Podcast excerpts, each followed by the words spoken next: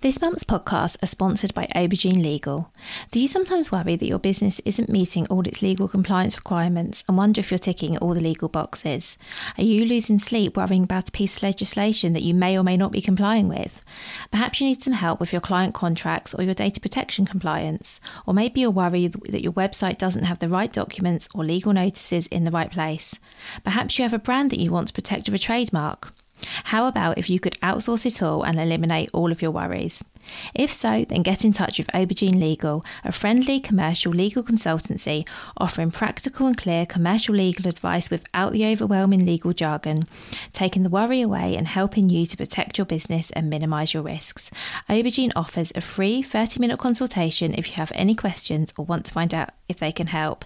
And you can access this link and book your free 30 minute call via the link in the show notes.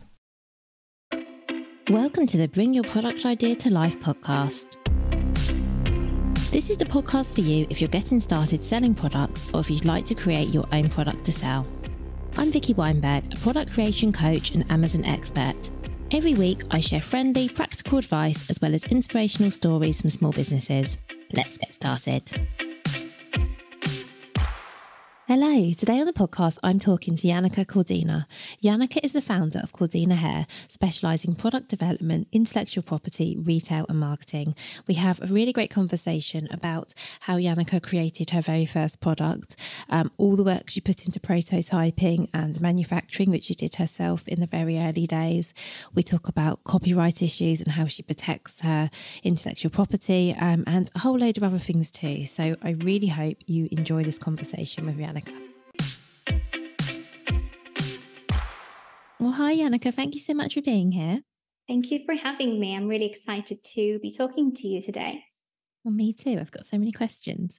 But can we please start with an introduction to yourself, your business, and what you sell? Yes, sure. So, my name is Yanika Cordina. I am the founder of Cordina Hair, and I invented the flower curl and the waver bun. There are two heatless hair tools and that I managed to also secure intellectual property on. Thank you so much. I have so many follow on questions. So, I guess let's start with well, actually, first of all, can you tell us a little bit about your hair curlers? Obviously, people will be listening to this. I, I hope everyone's going to go to your website after and have a look. But do you mind just telling us briefly about what they are and how they work, just so people have got an idea as we sure. go forward. Yes. Um, so I've got two products. So the flower curl is a heatless hair curler, and the waver bun is a heatless hair waver. They're slightly different from each other. Uh, they're both heatless, but one is used as a hair curler, so the results are quite more like defined heatless curls. And it also looks very different to what you normally find um, online. Um, it's it sits on the top of your scalp, so the sides of your face are free, and you're able to sleep comfortably in it, and also wear it during the day, and without having the curler kind of get in the way. Um, the waver bun is a uh, heatless hair tool that kind of sits like a bun. I'm wearing it right now you can see but it's just like just like a normal bun and uh, when you remove it, you get these beautiful heatless waves and you don't get the typical kinks like from hair ties from having your hair up. So you can wear it like during activities. We can we also kind of use it for sports as well um, and use it overnight. So they're quite handy hair tools to have. Oh, thank you so much for explaining because I think it's really good people to have like a picture of what we're talking about. Obviously, I can actually see you, so I can see your bun as well. um, so, what inspired you? So, your heatless hair curler was your first product, and what was your inspiration for creating that? Because I think I'm writing saying that before your products, all of the hair curlers at the time were heated. Is that correct? Um, there were a few heatless hair tools. Um, some of them like really, really dated and bulky. I feel like the product came around because I was just frustrated with my own kind of trying to style my hair. I'm very bad at styling my hair as well. So I was always trying different uh, hair products to kind of style my hair. And I was just finding them really uncomfortable, like impossible to sleep in. And uh, I really want to, to step away from heated hair tools as well. I've got a really fine hair, so I get like hair damage very easily. Um, and uh, I just couldn't find a suitable product to kind of meet my needs. and that's where the flower curl kind of came up came about. Um, created quite a long list of criteria that this hair curler needed to meet, and that's kind of where this prototyping process started. Well, that's brilliant. Fact, they're really interesting. And actually, as you were talking, and I was saying, oh, there aren't many heatless products. The, it suddenly it did come to mind. Of course, there are, but there were things like rollers. I mean, I remember a long time ago people with the rollers in their hair. But as you say, they're really bulky, quite old-fashioned, hard to put in, take out. So yeah, and I think the reason nothing came to mind for me was because I feel like a lot of those products people just don't use them anymore because they're not very practical. Yeah, it's quite. Um, I feel like they're really time consuming as well. Like the traditional heatless hair products, quite time consuming, bulky, and you just can't really multitask in them. I feel, and it's really impossible to sleep in. I mean, since I've launched my flower cover, there's been more heatless hair tools on the market, but there's not nothing quite like the flower curl. It looks completely different.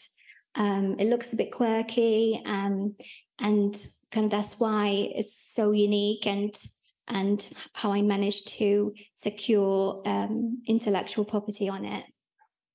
And we'll definitely talk a little bit more about the intellectual property in a moment. So I'd love to touch on that and sort of how you went about it and what your experience was. So you mentioned a moment ago that you came up with a list of criteria for the product.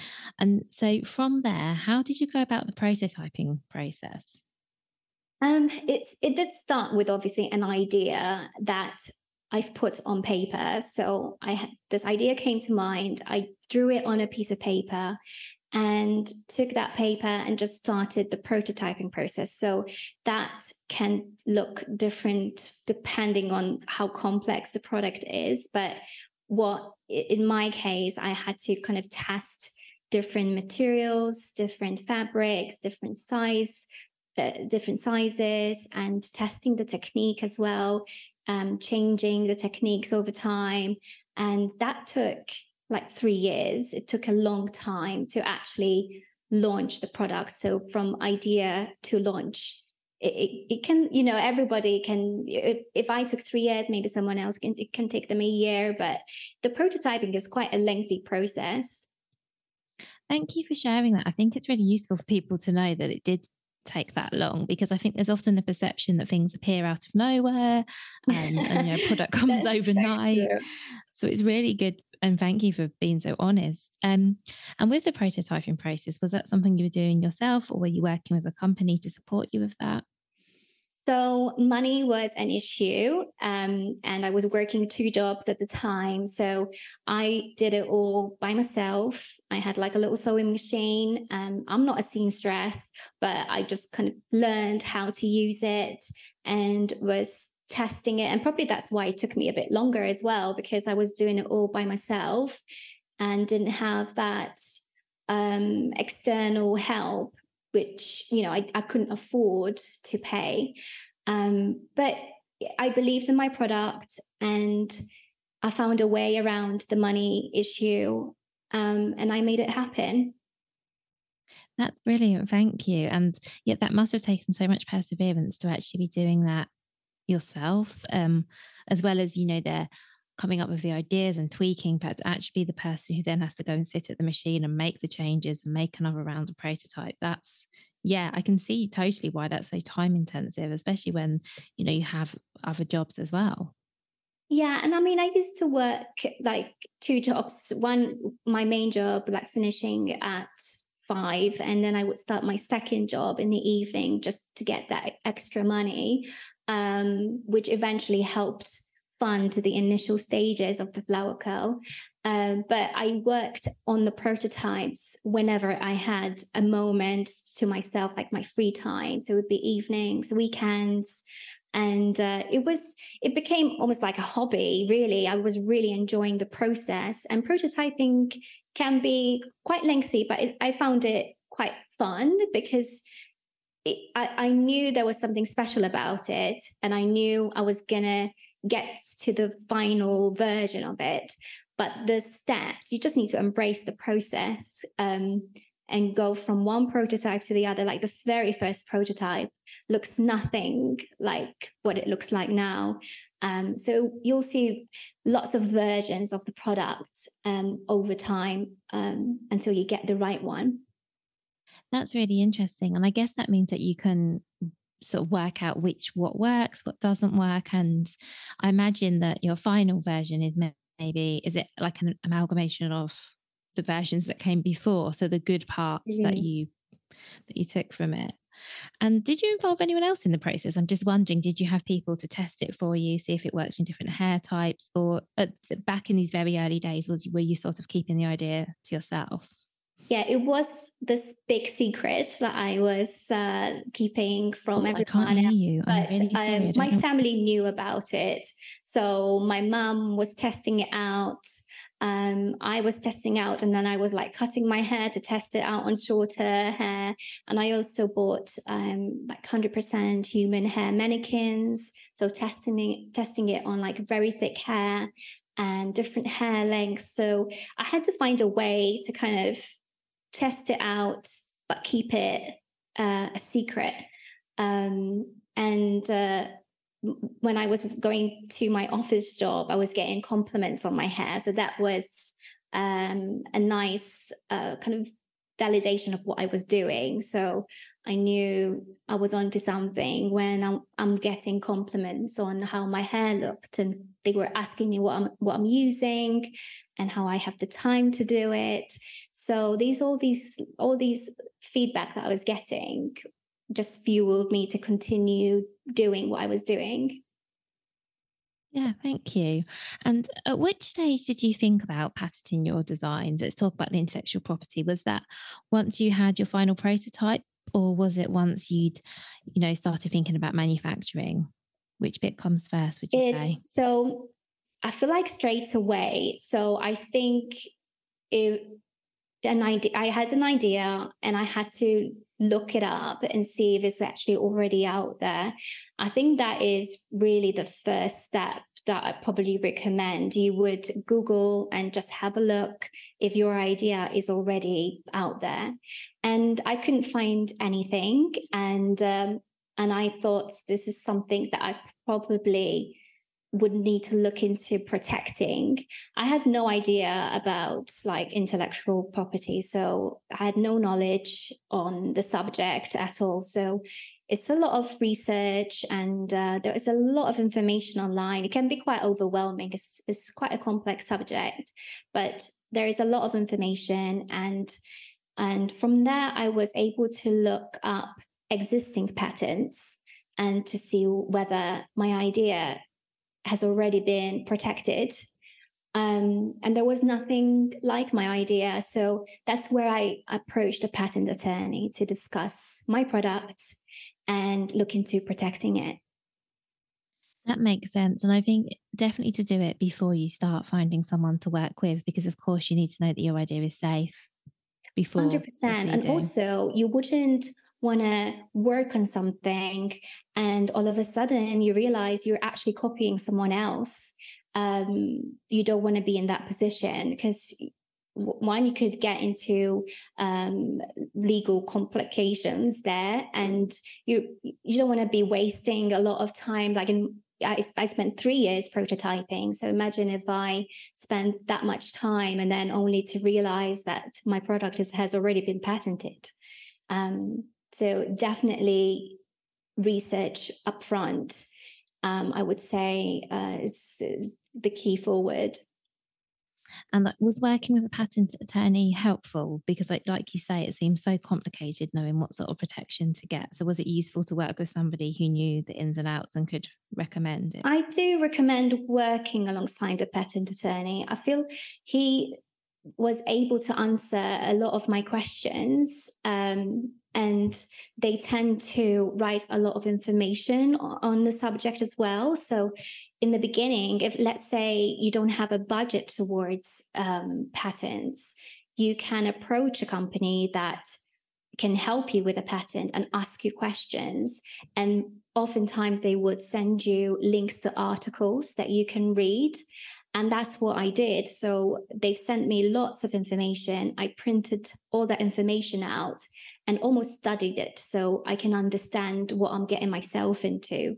And I think knowing a bit on the subject helps um, because it can be quite a costly uh, way to, you know, lose all your money in the beginning.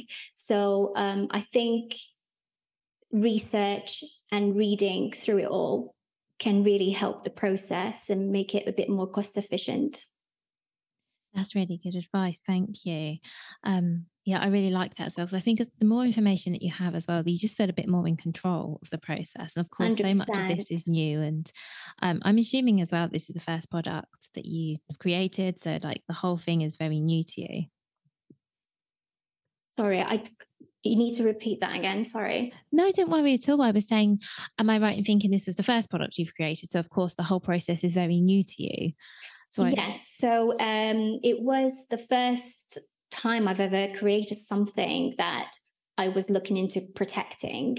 And also, there's like different variations of protection. So, you can look at protecting how it looks, you can protect how it actually functions you can protect the the, the name of it. Um, so you can get all this kind of help um, free online. And then if you speak with a patent attorney, they can guide you in the right direction as well. So there's like patent protection, design patent, and trademark protection. That's really useful. Thank you. So I think for anyone looking to do that, a patent attorney sounds like a really good first step. Yes. So and I sorry.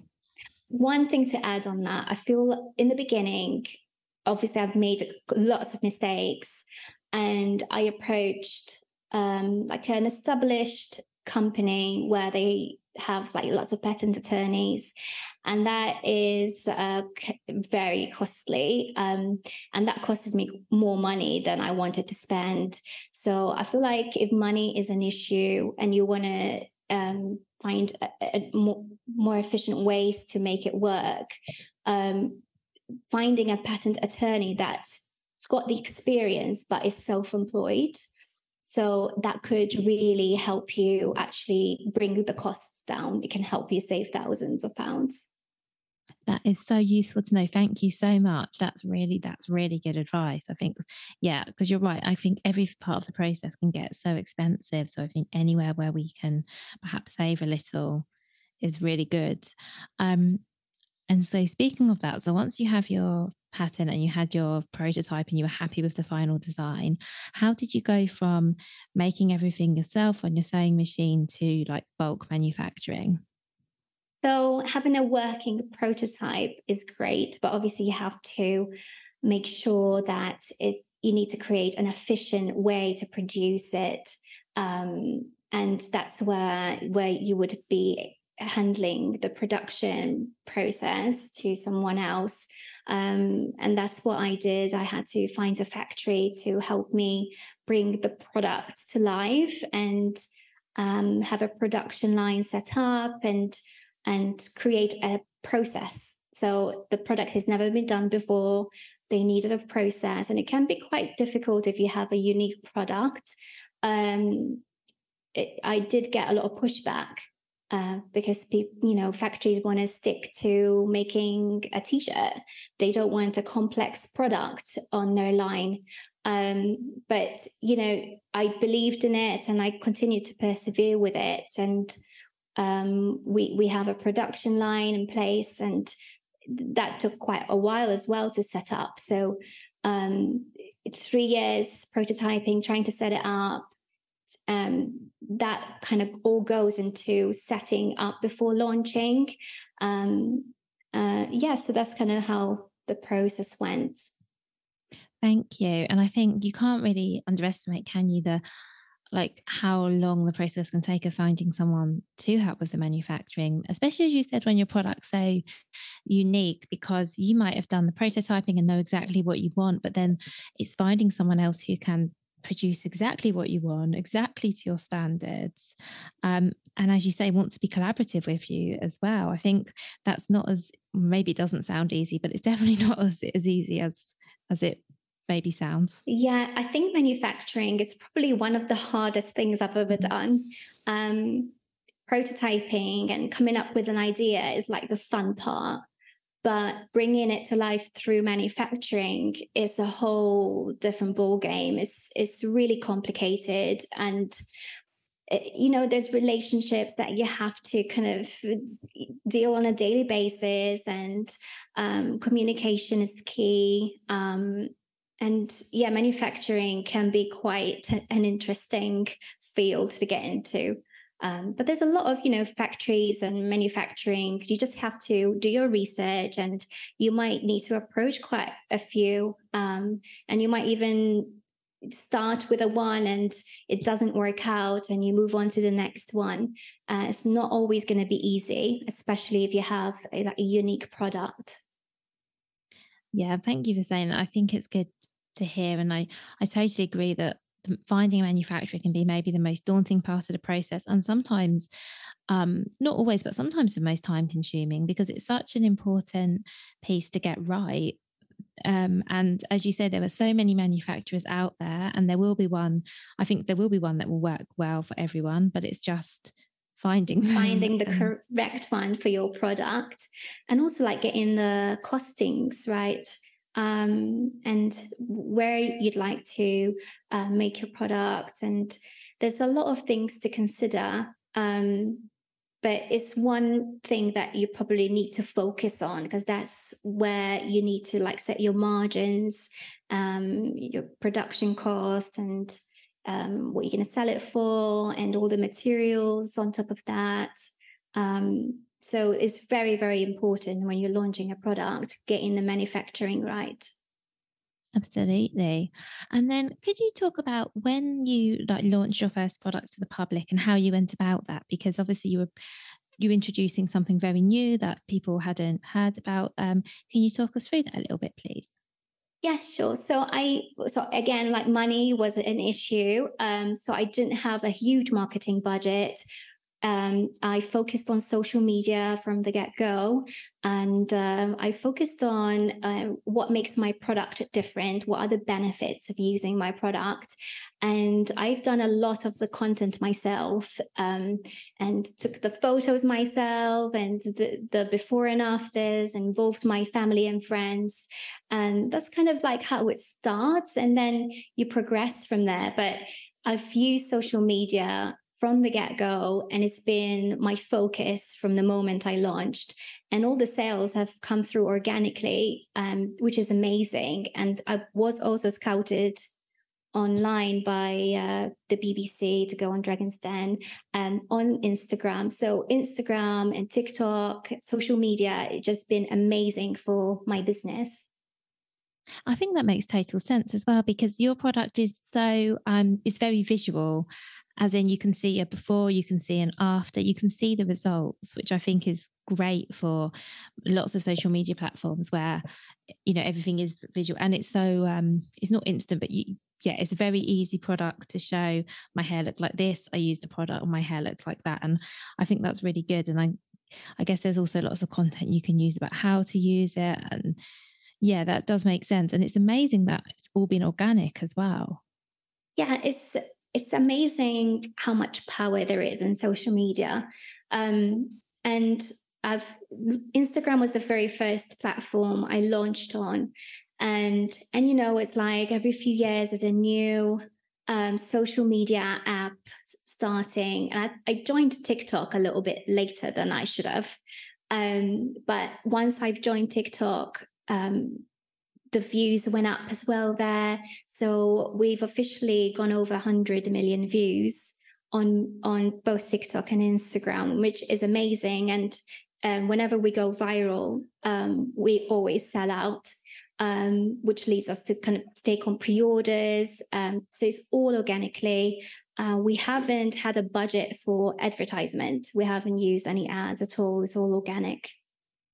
I do I do really think that's amazing. And are you um are you this is, I don't know, but are you using influencers at all to share your products or is it just people that are buying your products, loving your products and then talking about it online? So that interesting you say that um, because I never set a budget aside for um, mark like adverts marketing. Um, I never really put a, a, a budget for influencers, and when I did look into it, the prices that the influencers were giving me were like in the thousands, and it was just too much for like a small business. It's a it's a bit risky. You just don't know if you're going to get a return from it. Um, so I have I did not invest in paying influencers, but influencers ended up buying the product anyway and created free content for me. Um, which is amazing. It's a different way to see it. Like I never invested in influencers, but they bought it anyway. That is amazing. Yeah, well done. Because I guess that shows like the quality of your product that they're choosing to buy your product and promote it. Yeah, I, I mean, it can go either way, isn't it? Because I'm not paying them to create content, um, but it's because it's a trend. Like it's it's quite trendy and um, it looks different. It gets people talking. Um, so I think the quirkiness side to it kind of helps. Um, so um, I think that definitely helps with getting people purchasing. Um, and I've also had celebrities purchasing the hair tools. Um, it's just really interesting how it all evolved. Um, but yeah, social media is a huge part of uh, Cordina Hair. And like you say, though, I mean, obviously it's a bit more of a risk when people, you know, you're not gifting the products or paying for it. So people are giving their very honest opinions. And of course, you can't influence what they're saying.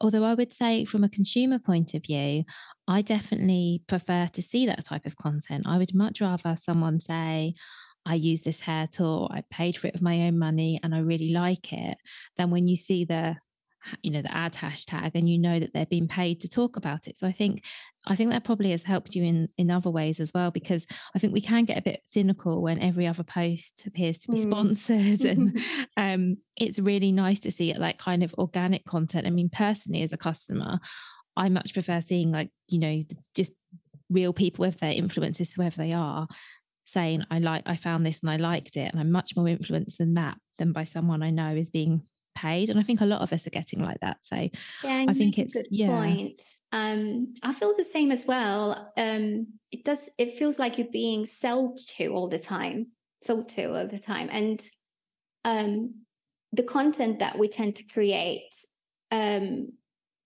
i try not to do that. And i think it worked in our favor um just being helpful like why would you use the product um well, how is it going to make your life better?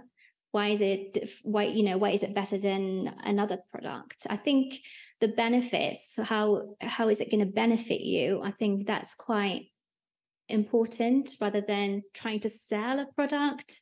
Um, but yeah, I do get like the ads a bit, isn't it? The commit you see like commission based um, selling products, but we have as well worked with like customers so anyone who's purchased a product um, and they love it, they we work with them to um, so they can promote the product. So we we call like, we call them brand ambassadors. So um, and they get like an ex- exclusive coupon code, and whenever someone uses the code, they get commission through it.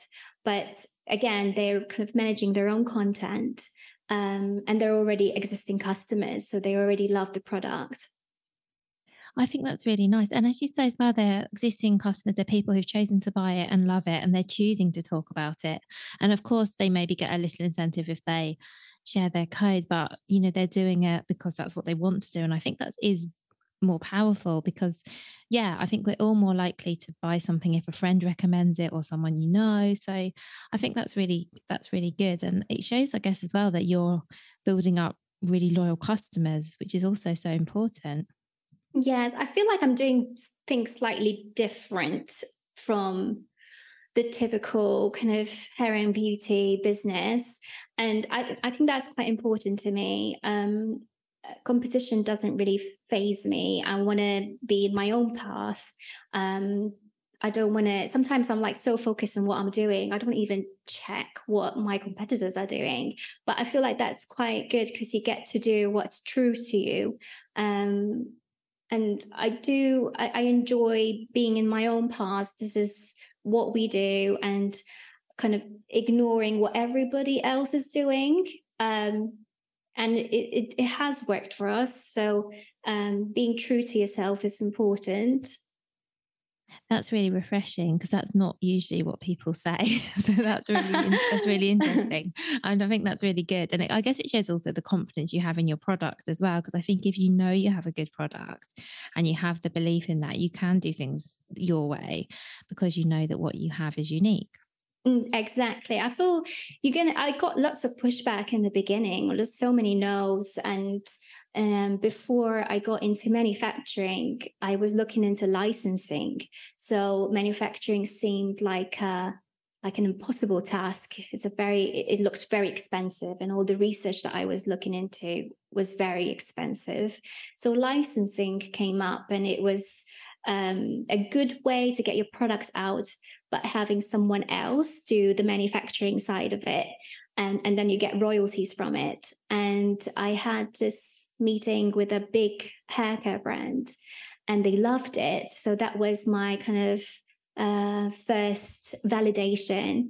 Um, then we were like discussing licensing deals, and eventually they decided not to go ahead. So you, I got lots of um, pushback. I got lots of positivity and then pushback. And it's like, uh, you know, you have to, I had to believe in my product so much that I, I had to make it work somehow. Um, and I think that that has shown through my journey, um, believing in my my products and what I do and doing things differently and not really caring um, what the norm is um, and just doing it my way. I think that's really good. And I think part of the reason for, you know, having your own business is that you can do things your own way. So I think it's really good that you've stuck to that and you're not, you know, trying to do the same as everyone else and you are doing what works for you. Yes, definitely. So I highly recommend to like um, look at what you really enjoy, what you're all about, and focusing on your own path. Sometimes when you're comparing, it's so easy to just feel a bit deflated and um, almost copying what other people are doing. And people who are on social media, it's like they know what they what to expect when they're scrolling through. Um, being different makes you stand out. Thank you. And you mentioned Dragon's Den earlier, and I haven't forgotten. I've I didn't write it down, but I put a pin in my brain to come back to this because you mentioned that you were approached by the BBC after they saw you on Instagram. So I would love to hear a little bit about your experience in Dragon's Den, um, you know, what it was like and perhaps anything you learned from it as well. So Dragon's Den was quite an interesting um, journey to go through. It, it, was a very positive experience for me. Um, there was a lot of preparation that took months to actually go on the show. It was during the pandemic as well. So the actual recording kept getting delayed. Um, I had a newborn as well. So uh, it was quite interesting to handle the two. Um, but uh, I feel like lots of preparation we had to go into it, and memorizing the the financials was, you know, something that I struggled with because uh, probably memorizing figures is not my forte.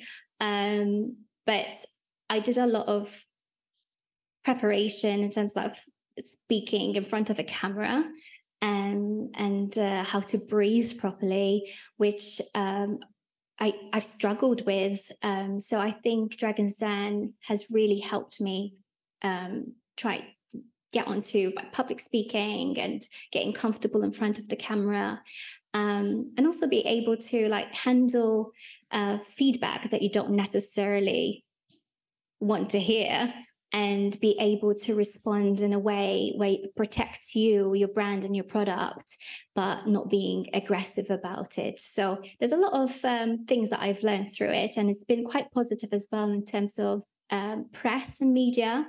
I've been able to make lots of connections through Dragon's Den, which has been amazing, and been able to land on uh, lots of uh, like news outlets and uh, it's been really good overall. That's really interesting. And do they, um, well, I'll ask you actually, because for anyone who hasn't watched it, can you tell us what the outcome was? Because obviously your episode has been out a long time yeah. now.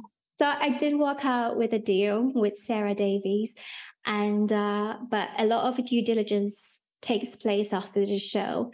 Um, and we decided not to go ahead in the end. So, um, but I did walk out with a deal. So that was quite good to kind of walk out there. Um, but I did walk out crying, I think. Um, I think it was just overwhelmed. And I also agreed to give away half of my business on the show, which uh, was shocking to me. Um, but I think, yeah, I felt like I needed to get out there with with uh, with a deal rather than empty-handed. And uh, I think what people don't realize is like after the show, there's so much due diligence that takes place uh, you'd be surprised that most of the deals don't actually go through. Um, and that was one of them. That's really interesting. But it does sound like overall it was positive for you that yes, despite yeah. going through. That sounds yeah, it sounds really good. And in terms of sort of the preparation and what you have to learn about your business, and uh, do you get support from the production team on that, or are you on your own to figure it out? Um, I got a lot of help with the actual setup. So um, the pitch they did see my pitch as well. They kind of help you out a little bit as well. Um so they were really helpful. I think you know they have um they they want you to look a certain way. They want your stand to look a certain way. So they definitely help you out throughout the process um, which was quite interesting but it just dragged for months for me because of the pandemic. Um, i don't know how long it usually takes, but mine was like um, about about seven, eight months of preparation, which is a long time. Yes, I'm trying to think because I had another guest on who was on Dragon's Den. I'm trying to think whether their process was that long. And I want to say no, although I do know it was a long time between recording and then actually being shown. Yeah. Well. Yeah.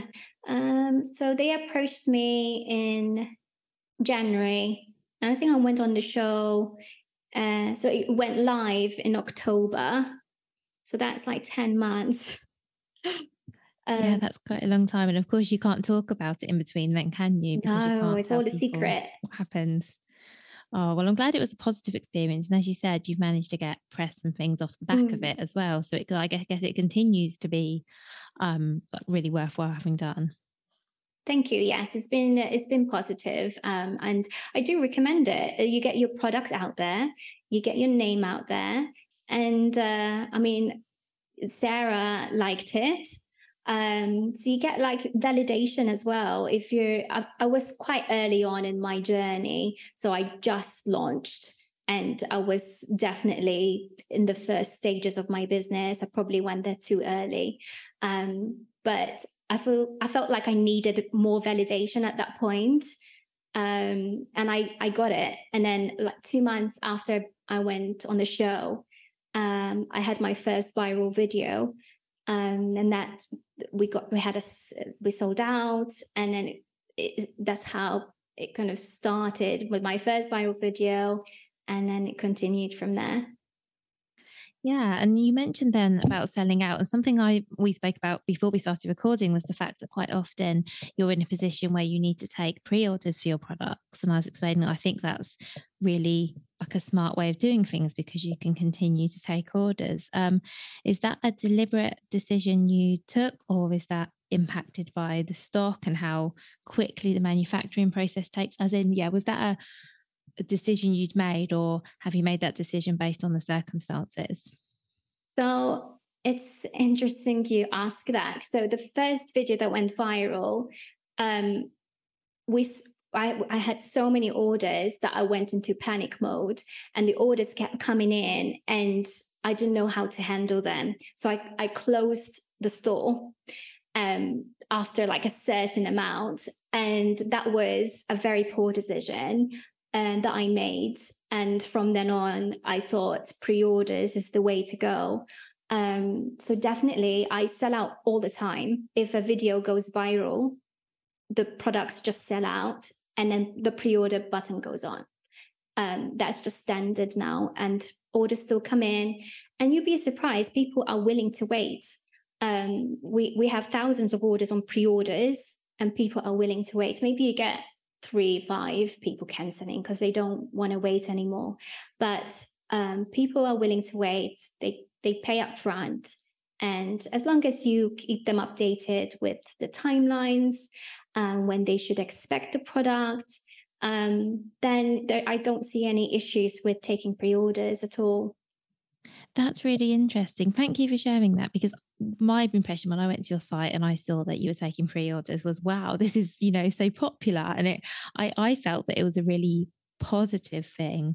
And um, obviously, you can see I have curly hair. But if I was, you know, looking for one, I feel like the fact that it was on pre order would possibly entice me to buy it more because I'd think, oh gosh, if I don't order soon, maybe they'll all, you know, maybe I won't get one. And I think it's, I think it's really smart. And as you say, it keeps orders coming in, keeps the money coming in. Um, yeah, I, I, and that's why I was curious about how it came about because a lot of sites that I see don't seem to do mm. that. You can maybe be notified and something comes in stock. Um, but I actually really liked the pre-order, and I assume that that, from a, like a technical point of view, is something that's easy to set up. Yeah, um, I think the site that the server that I use, they have uh, recently uh, launched like a pre-order button, which is something I've asked them to do. And in the beginning, that wasn't there, but I put as much information on the site as possible so people know that are, that they are pre-ordering but i think there are like uh, things in place with like website ser- service to be able to have like a pre-order button um yeah definitely like why would you want to stop the money coming in. I think when i did that um there was a huge dip in sales and obviously the money stopped coming in. Um and i i said to myself i would never do that again. And pre-orders helps you know keep like the momentum going the money coming in. Um, and you know exactly as well how many how many orders are coming in and what to expect if you needed to up the stock levels pre-orders is a great way to kind of guide you um, on the numbers um, i'm hope we keep putting the stock levels up and then exceed that um, but I think pre orders help you uh, predict numbers as well. That's a really good point because, especially as I mean, I'm, I'm not going to ask what your production times are, but especially when you have a production time, it can be really hard to predict how many you need to cover the next period, whether it's the next quarter or the next weeks or months. That can be really tricky and it's easy to over over order or under order. So I guess, as you say, having pre orders just helps you give you an idea of what kind of levels you're looking at? It's still quite difficult. Like we haven't, uh, every time we put the, the product stock levels up, um, we think it's enough. And then we exceed that. And then we're back to pre orders again. Like in my ideal world, I don't want to put pre order on.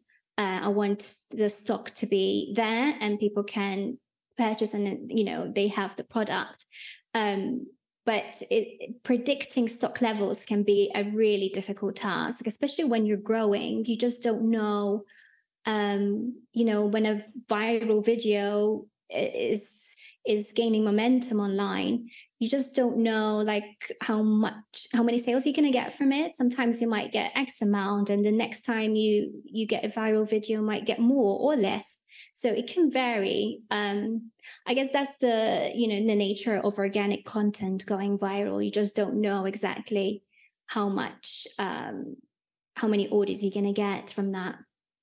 That's a really good point, actually, because if you were running paid advertising or you were working with a certain influencer, you could probably predict there'll be a spike because this promotion is going on or this ad's getting turned on. But when it's purely organic, you're right. You, I guess there's no way of knowing what's going to go viral because I don't think any of us can predict that. Yeah, yeah. Um, I mean, it's worked for us, but it fluctuates. So the last video that went really viral, this has been the best viral video ever. Um, and I thought the previous one was amazing, and this one was even better. So it's it's an interesting one. You you think you know your numbers, and you don't um, until you you sell out. So um, I think knowing your stock levels is just an ongoing thing, and and you have to adjust as you go along. Yeah, that makes sense. Thank you. And you mentioned earlier, of course, that your business is growing and continues to grow. So, how has, um, and from the outside, it looks like quite rapid growth as well. I don't know whether that's the reality, but that's, you know, how it appears. Um, how has that changed, like you and how you run your business um, as it is, you know, growing? Because it's only been a few years really since you launched, and it feels like you've done a lot yeah, in that time. I feel like it's been a long, wild journey. Um, it hasn't gone crazy overnight. Like this has taken years.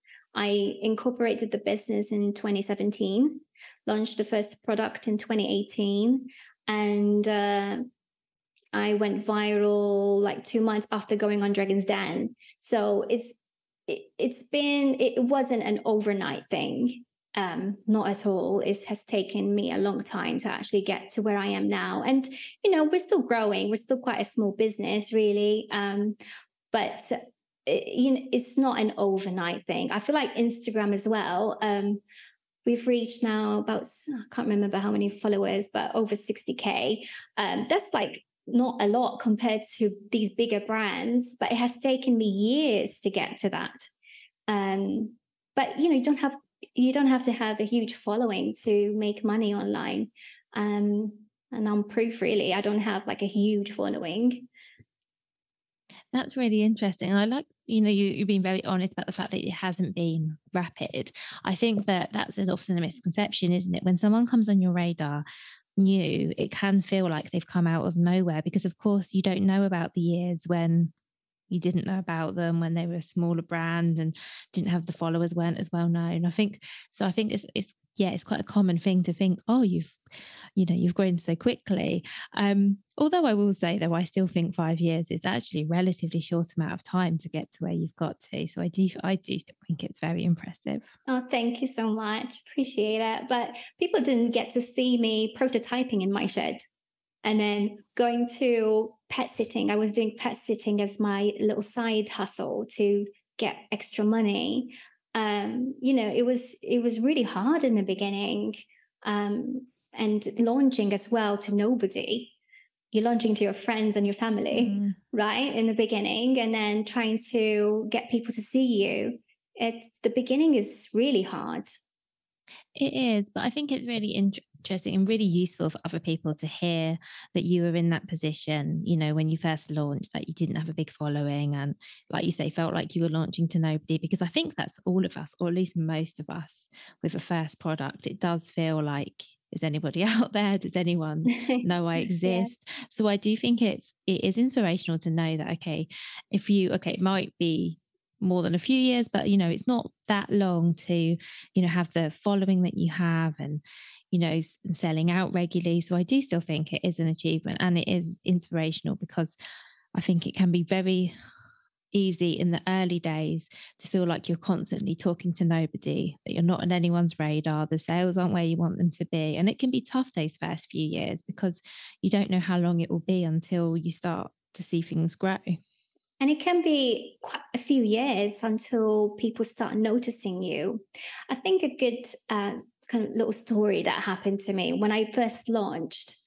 Um, I launched a product and I put like a code on it so people can get it like uh, like discounted. And I put the code wrong, and I, the product was a penny. It, and someone said to me, like a friend said, "Do you know that your product is being sold for a penny?" I'm like, what? And I looked at it and nobody bought it because nobody knew about it. Nobody saw it. So marketing is is you know what's going to sell your products. And even if you think you're not selling it like nobody's seeing it um you, you need to keep at it. Like that meant to me that there were no nobody looking at it. Nobody knew about it. Um and that's why there were no sales. But I like what you said there about that really makes sense about sort of keeping on, on there because I think it is the consistency that helps with growth because you know you've mentioned that all you've been doing is social media nothing paid or organic social media but i think that where you've seen the growth in, i would guess is that you've been consistently promoting your products on social media over the years. Um, because I think there's nothing more frustrating than when someone posts a little bit, stops, goes away for six months, comes back, and then every time it's like you're starting from scratch. Mm, and yes. I think there's a lot to be said from just showing up and talking about your products consistently. And I'm sure that helps with the algorithms, with people seeing you, and just with people also having faith in you that you're there and you're not going away, if that makes sense. Like you're yeah. a real business, you're, yeah, I think that really helps because sometimes, yeah, I think it doesn't always look as good if if you're very patchy with where when or how you're showing up. You know if you go to a website and you can see it hasn't been updated since 2019 and you think okay are they still in business. You lose your trust in someone yeah. Right? um but yeah i feel like i have been consistent um what and good point about like if you take a break your instagram takes your your social media takes a break so you do see a bit of uh, a dip in your engagement and you almost need to start again every time you take a bit of a break. And we i did that when um, the video went crazy and we had lots of sales from it and we had to take a step back from social media to catch up. Um, and i noticed immediately like um, you know a dip in in engagement and also uh, new um, buttons to create a video. So I was like, oh my gosh, I have to relearn how to upload a video here or edit it it's amazing how quickly social media moves. There's like lots of new things that they're constantly um, adding to the apps. So um, took a bit of a break, and all of a sudden the the buttons moved, and I had to relearn how to post again. Uh, it's just interesting that once you take that bit of a break, it can be quite daunting to start again as well. Um, and uh, you know sometimes a social media break is is it helps uh, but maybe having help with that someone who enjoys posting on social media for your for your business that could help keep the um, the posts up and the momentum going so you keep the algorithm in your favor that's really good advice or even scheduling posts to cover the time you're not around or so i think you're right though it's it's always harder to start again, almost harder than it is to start in the first place. Because we were talking before we recorded, weren't we, about Amazon and how every time you go out of stock, you're, you're, it feels like you're starting again because you have to again start getting people to notice you and know you're there. And I think it's that applies to so many things where, um, and it's a shame in a way because we should all be allowed to take a break and step away from things. But it feels like when you do that, you have to consider, am I willing to then start afresh afterwards. Yeah, and it's, it, I find it a little bit daunting because mm. things move about within the app, and you have to relearn certain elements of the app again. But what we do here is we schedule quite a lot of content so in advance, and I try to schedule content at least a month in advance. Um, so if I need to take a break, I can, and the content is still going out. Um, and I think that's that's uh, something that I probably recommend. So you're not constantly, you know, on social media waiting for a certain time to post. It can be done automatically. Yeah, that makes sense. And thank you so much for everything you've shared with us this afternoon. Well, it might not be the afternoon for people listening, but thank you so much for all you shared with me this afternoon. Um, it's been really fascinating to hear about your journey and all the advice you've given. And I have one more question before we finish, if that's okay, which is what would your number one piece of advice be, your top tip for other product creators? I think when it comes to product development, you have to be patient. You must be patient and you must be able to persevere through the ups and downs um, of developing a product, uh, you're going to get a lot of pushback um, and no's. But if you believe in your idea, nothing should stop you from actually making it happen. Um, I also think that if money is an issue, which it is for many when you're just starting out or you're starting a new product, you will find ways to make it work like i did. Um, you know you find more efficient ways to actually make it happen. You don't have to spend a lot of money to to bring a product to life. Um, you be you'd be amazed at how you can be creative around it and spend less um, and still be able to launch a product that's really interesting. Thank you. And I totally agree with you. I think there are the areas you need to spend money, but there are definitely ways of cutting back in others, especially at the beginning when you, you don't very unlikely to have the money for everything. I think sometimes you have to know that it's, it's better to get it done and you can improve as you go forwards. But as you said, I think if you have that idea and you're passionate about it, then yeah, I think moving ahead with it is really important. Mm, and I think if you have like a lot of money just sitting there, you you and you want to spend it, you will spend it. You'll find lots of ways to spend it, and it goes fast. So I feel like when it, money is a bit limited, then you're going to be clever about it. You're going to be really fo- like thinking where each pound is going to go. Um, so I think it, sh- it shouldn't work against you. Uh, it should work like uh, really well for you if, if money is a bit of an issue. You you can be creative and around it and still make it happen. That's really good advice. Thank you so much. Thank you vicky. I really enjoyed this. Me too Thank you so much for listening right to the end of this episode. Do remember that you can get the full back catalogue and lots of free resources on my website, vickyweinberg.com. Please do remember to rate and review this episode if you've enjoyed it and also share it with a friend who you think might find it useful. Thank you again and see you next week.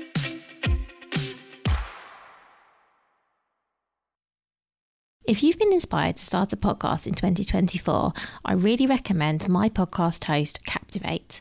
Captivate were my top pick when I started podcasting four years ago because of how easy it was for a complete novice like me to get started. I've stuck with them for the last four years because Captivate is still really simple to use. They keep adding great new features like the ability to share ads like these, and they've just been really reliable. So when you're ready to start your own podcast, you can use the link in the show notes and get a free seven day trial with Captivate.